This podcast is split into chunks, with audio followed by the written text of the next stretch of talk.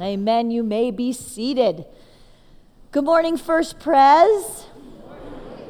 Love that. My name is Jenny, and I direct the Children and Family Department here at First Pres. It's my joy to be here worshiping with you all. I am often, always in the children's wing having fabulous worship with all of our youngest disciples. So it's a joy to be here in this massive room with all of you. You know, it would only be fitting if I started off our time together with this message with a little game. Let me show you this picture. Who can tell me what they think that is? I don't, my kids know. My kids know. Willow, what is that? It's a fly's eye. Isn't that cool? That's pretty cool. Okay, let's try it again. What's this next picture one of? Hmm, yeah. What do you think that is? Riley, what's that? Walnut. It's a walnut. Isn't that cool? I love it. You see how hard it can be to make sense of things when they are really close. And isn't that true in life as well? That when life is really close, sometimes the best thing we need, the most important thing we need, is a different perspective to make sense of it all.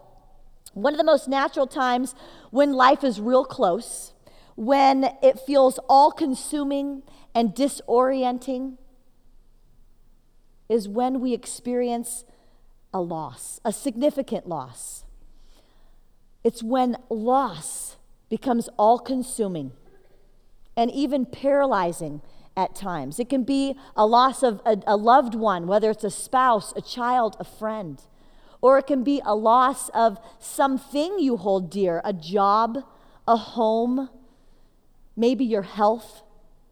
It doesn't take long for all of us to be able to think of a time in our life, maybe even now, when loss felt very close and disorienting and kind of confusing and we were in need of a different perspective. And it's one thing to try and make sense of everything you're feeling and all the circumstances that are surrounding that all consuming loss. And it's another thing to try and make sense of God. Where are you, God?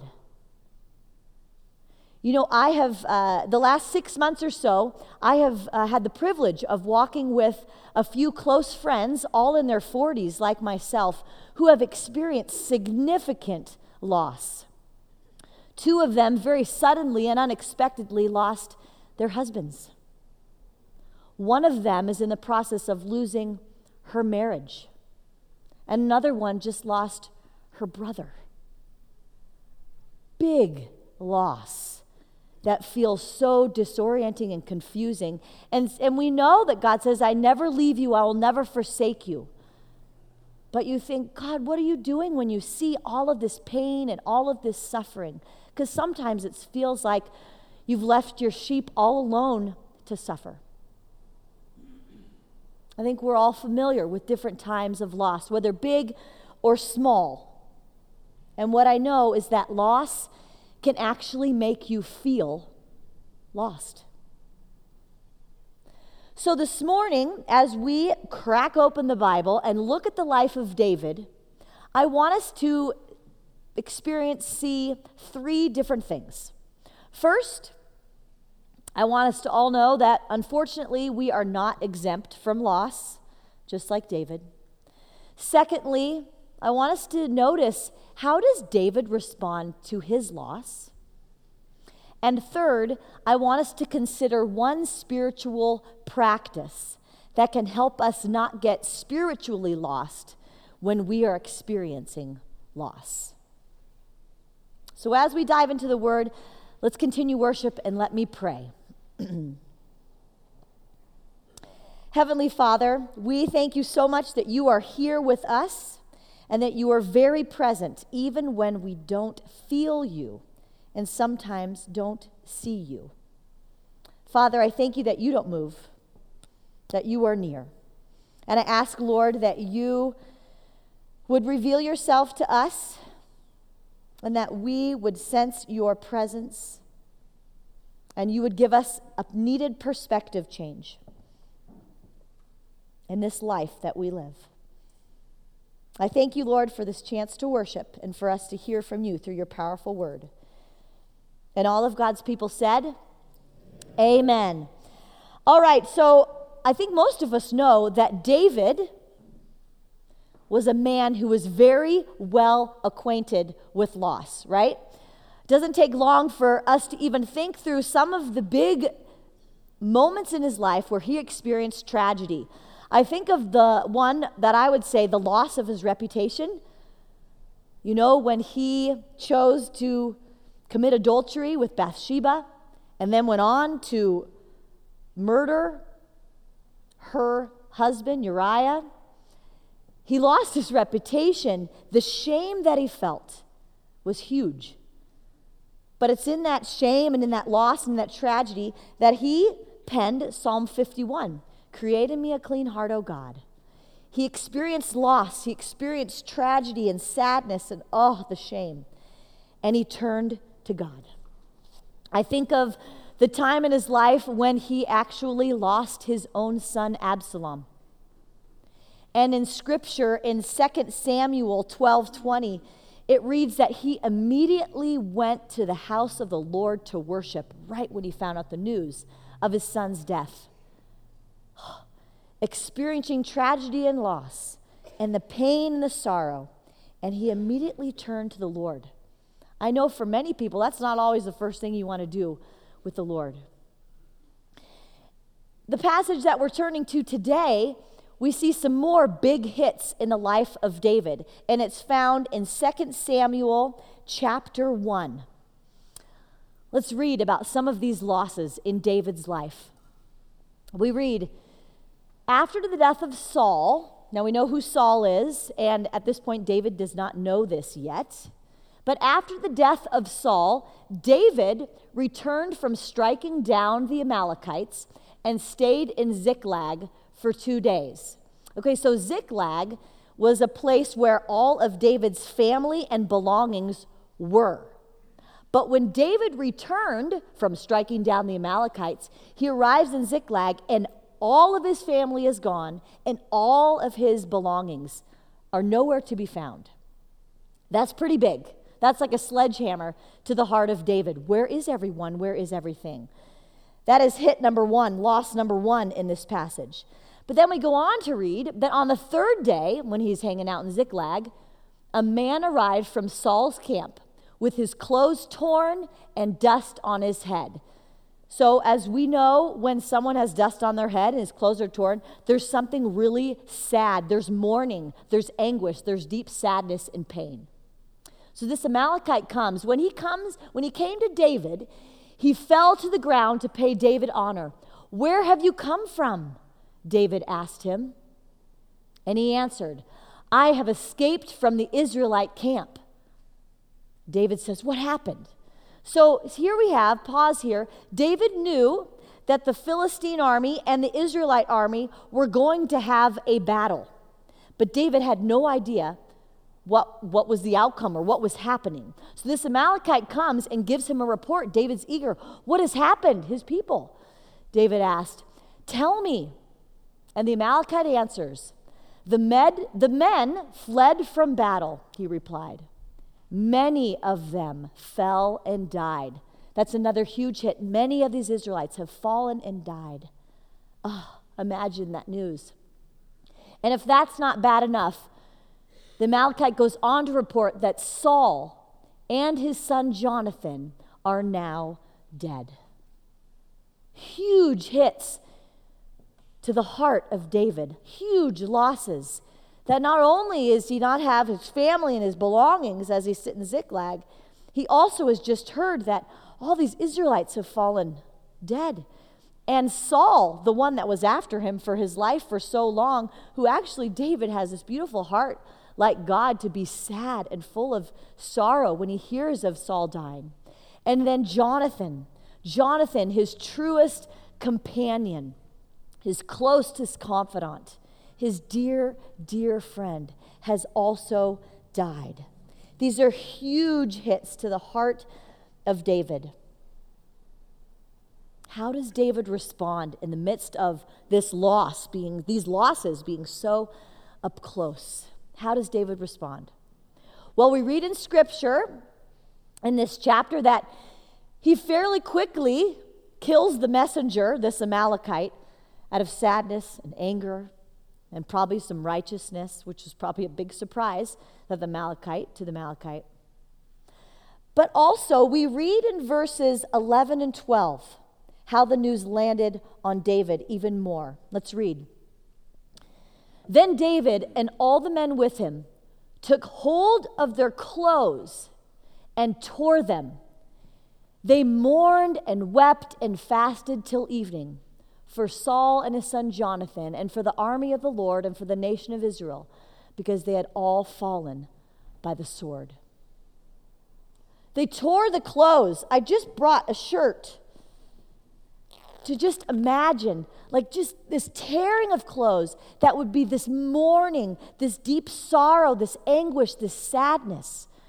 And even to this day, it is Jewish tradition that at a funeral, a rabbi would cut or tear clothes over the heart of the one who is sad, whose heart has been torn apart, as a sign of mourning, of really deep sadness and anguish but it's also a sign that God is sovereign in our weaknesses. In our weaknesses, He is made strong. So, this act of mourning and tearing of clothes is also simultaneously an act of claiming that God is sovereign, even in this tragedy. I find that very um, hopeful. I find that very comforting that we can mourn and simultaneously claim that God is faithful, even in these dark, hard times. I also love the example that David gives us in his mourning that his culture upbringing did not have this concept that real men don't cry. It didn't have this cultural strangeism that you have to keep it all in and all together. But rather, David just poured it out, crushed deeply in spirit. And we even read at the end of 2 Samuel chapter 1, he pens this beautiful psalm of lament about this tragedy and these losses. He writes, Oh, how the mighty have fallen. He's speaking of the Israelites, he's especially speaking of Saul and Jonathan. Oh, how the mighty have fallen. And not only does he pen this psalm of lament, he then goes on and asks that all of Judah would mourn and remember this psalm of lament with him. What awesome example of how to mourn, how to embrace loss. He wasn't exempt from loss, he wasn't exempt from tragedy, nor are we. And he felt it deeply and he simultaneously turned to God, claiming him as sovereign and as faithful. And I love that example that we have for us to follow. Now, because all of us will continue to experience loss and even have already experienced a lot of loss in life, some big and some small, I wanted to close our time with suggesting a spiritual practice that we can apply to our lives that can help us not get spiritually lost in the midst of loss. Because, great example, David, but how do I do that? How do I turn to God in the midst of my pain and my sorrow? So, to illustrate, I brought this canvas, if you will. This canvas that um, can represent, let's say, my life, your life. And I brought it thinking that I can look back on my life over the past many years and even over this past week, and I can see different tears, different painful things that have happened, some big and some small, that have left holes in me, that have left scars and wounds. And these different painful experiences are not necessarily going to go away. And I don't think, again, it takes long for any of us to think of difficult difficulties, losses, tears, where you might say, God, if it were up to me, I would write this story differently. What are you doing? Why? However, from the Garden of Eden beginning, we have this God who has a different purpose for us. That his intent, since he bent low and breathed life into the dust of our lungs, when he kissed us into being, was not to orchestrate our ruin, but was rather so much more full of a surprising and secret purpose. And that is to bring us to our full glory. 1 Corinthians 2 7 says this. He wants to heal us, He wants to meet us in our soul holes. He wants to help us in the places that we have been torn apart. He wants to make us whole. Think about it this way that perhaps in these places in our life canvas where we have experienced a puncture or a tear, this emptiness, where joy seemingly just spills out like a drain hole. Perhaps these, perhaps these places can also serve as a place where we get a crack to see through to God in a way that perhaps we wouldn't normally have been able to. That they can serve as, as a window of sorts, a thin glimpse into the beauty beyond, to a God who radically loves us and has this huge, wonderful, glorious life for us in Him. But how do I choose to allow these tears and these holes to become these see through to God places? And that's where I want to suggest one spiritual discipline, one practice, one word, one heart posture, and that is thankfulness. It sounds simple, doesn't it? Thankfulness. And also, it sounds really hard. Because I believe that this, this act of perpetual thankfulness is a high goal, but I've also come to see that it is a game changer when it comes to giving me, to giving us, a needed perspective change in the midst of loss. Now, don't get me wrong, we don't need to be thankful for the tragedy. That's not what David modeled. That's not necessarily what God is asking us to do, say thank you for this hardship. But I do think there's something about saying thank you, God, that you are near and I have a chance to find you, perhaps in a more close way, to cling to you, to depend on you, to learn to be molded by this tragedy. Thank you for that. So, what I want to do for the next few minutes is to kind of explain a little bit of my canvas and my story of how I've seen some of my tears shape and mold me as I've clung to this discipline of thankfulness in the hard places. I'm trying to be more thankful in 2018, if you will. So, a couple of my tears, and I'm not going to share all my tears because some of them are pretty intimate and pretty vulnerable. But some that I want to share with you this morning, I think, can really be an example of how God has shown me Himself through these drain holes, these soul holes, and how He's allowed me to see Him more clearly. One happened years ago. Let's see if I can tear this. This idea of having a very weak voice. You wouldn't think that I would have a weak voice being as loud and vocal as I am.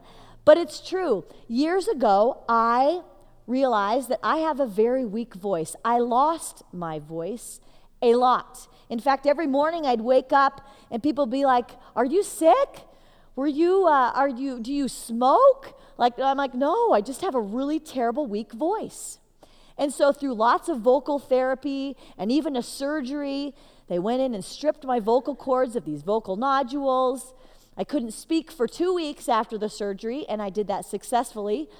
I went to the doctors, and they said, okay, go ahead and speak. So I spoke, said my first few words with my new voice, and it was a different voice, but I have a weak voice, and it's something I've, I've been to come to embrace. But I've also asked myself, God, of all things, like why you've given me this passion to speak your truth, and I have this weak voice? But what I've realized is where I am weakest, that is where God has become strongest. And it's allowed me to see him through this loss. Man, if I were to write it differently, I'd give me a much stronger voice. It has allowed me to see him and depend on him and cling to him. Where I am weakest, he is made strongest. And even about a month after I had this voice surgery, I'm not a great singer or anything, I um, got to be very intentional about when I was allowed to sing again medically. And I commissioned my own voice and said, I'm gonna, the first song I'm going to sing is the song, I Love You, Lord. I lift my voice to worship you, O my soul, rejoice. Take joy, my King, in what you hear. May it be a sweet sound to your ear. Thank you, Lord, that I've had this tear, this loss, that has allowed me to cling to you more real and see you more beautifully. Another tear in my life, and some of you know this, about, I don't know, 15 years ago, I came up here and I spoke about singleness. Some of you might remember that. When I stood up here and I said, I am single and I'm in a married world, and it's hard. And people want to pray me out of this singleness like it's a sin, which is in the word singleness, which I think is funny. Um, but the church doesn't always know what to do with people who are single, right? And I was in like t- over 20 weddings, and I had friends who were buying houses and having babies. I had friends that were married, divorced, and married again, and I was still not even dating. And I thought, this is terrible. But in that season of being single, it felt like a loss. But I know that God allowed me to see him in ways that were so beautiful that I could depend on him, that I could find an intimacy with him because it was just me and him. That I could surrender my silly scribbles for his beautiful blueprints in life. And I'm grateful. Thank you, Lord, for that tear. And then I think of, gosh, I can think of so many. I think of uh, a couple years ago that I was training for an Ironman, which is a triathlon that takes all day. And I came down with that finicky little West Nile virus two weeks before the race. Ugh, what a loss. And I had, tra- I had trained for like eight and a half months. I had paid so much money for a plane ticket to the race and to buy a new bike and a modified what I ate and sacrifice vacation time. And then, are you kidding me? I might not be able to do it two weeks out. Ugh, that was a huge loss. But I can tell you, by the grace of God, I was able to complete that race, but not without total dependence on God. I remember thinking to myself if, if dependency on God is my ultimate goal, then I need to see this weakness as a total gain. And that tear, that loss of health, was a really cool time that I could see through to God in a way that perhaps I wouldn't have normally been able to. But then I think all of us can think of different losses in our lives that might be a little smaller. They might have just happened this last week. You know, I think of the last few weeks, the loss of healthy hair in my family. We got lice. Gross. With having three daughters, I thought we were really great that we had gone this long without having lice. But they came back from camp with lice. And there I sat for a couple, you know, an hour at least every single day with each one of them combing through and doing laundry and combing through morning and night. And there I sat.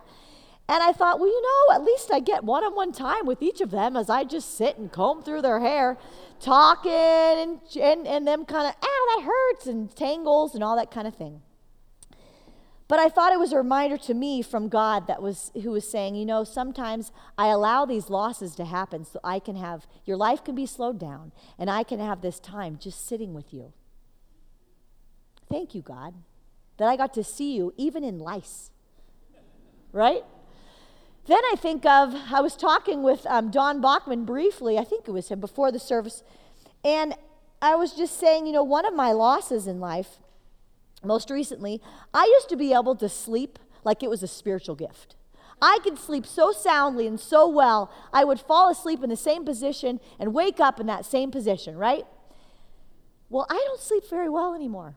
And it's not because my kids, they sleep like rock stars. For some reason, I have lost the ability to sleep long and hard and deeply. And I'm seeing some nods, right?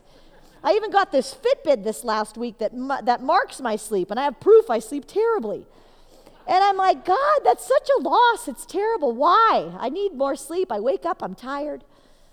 Well, He is allowed in, the, in those wee hours in the middle of the night for what seems like hours for me to pray, for me to worry, for me to pray, for me to feel guilty, for me to pray.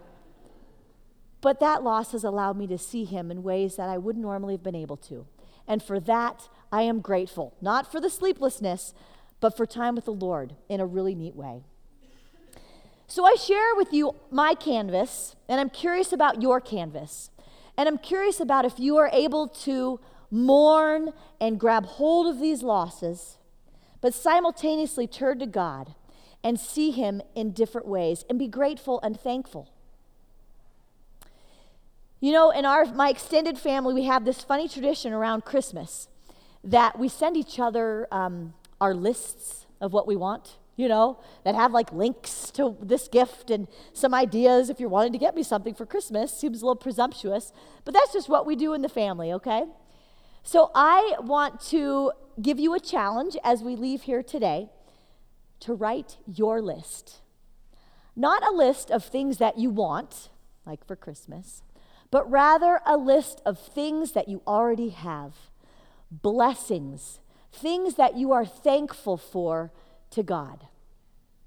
In the back, as you leave, there's that little, you know, take home sheet.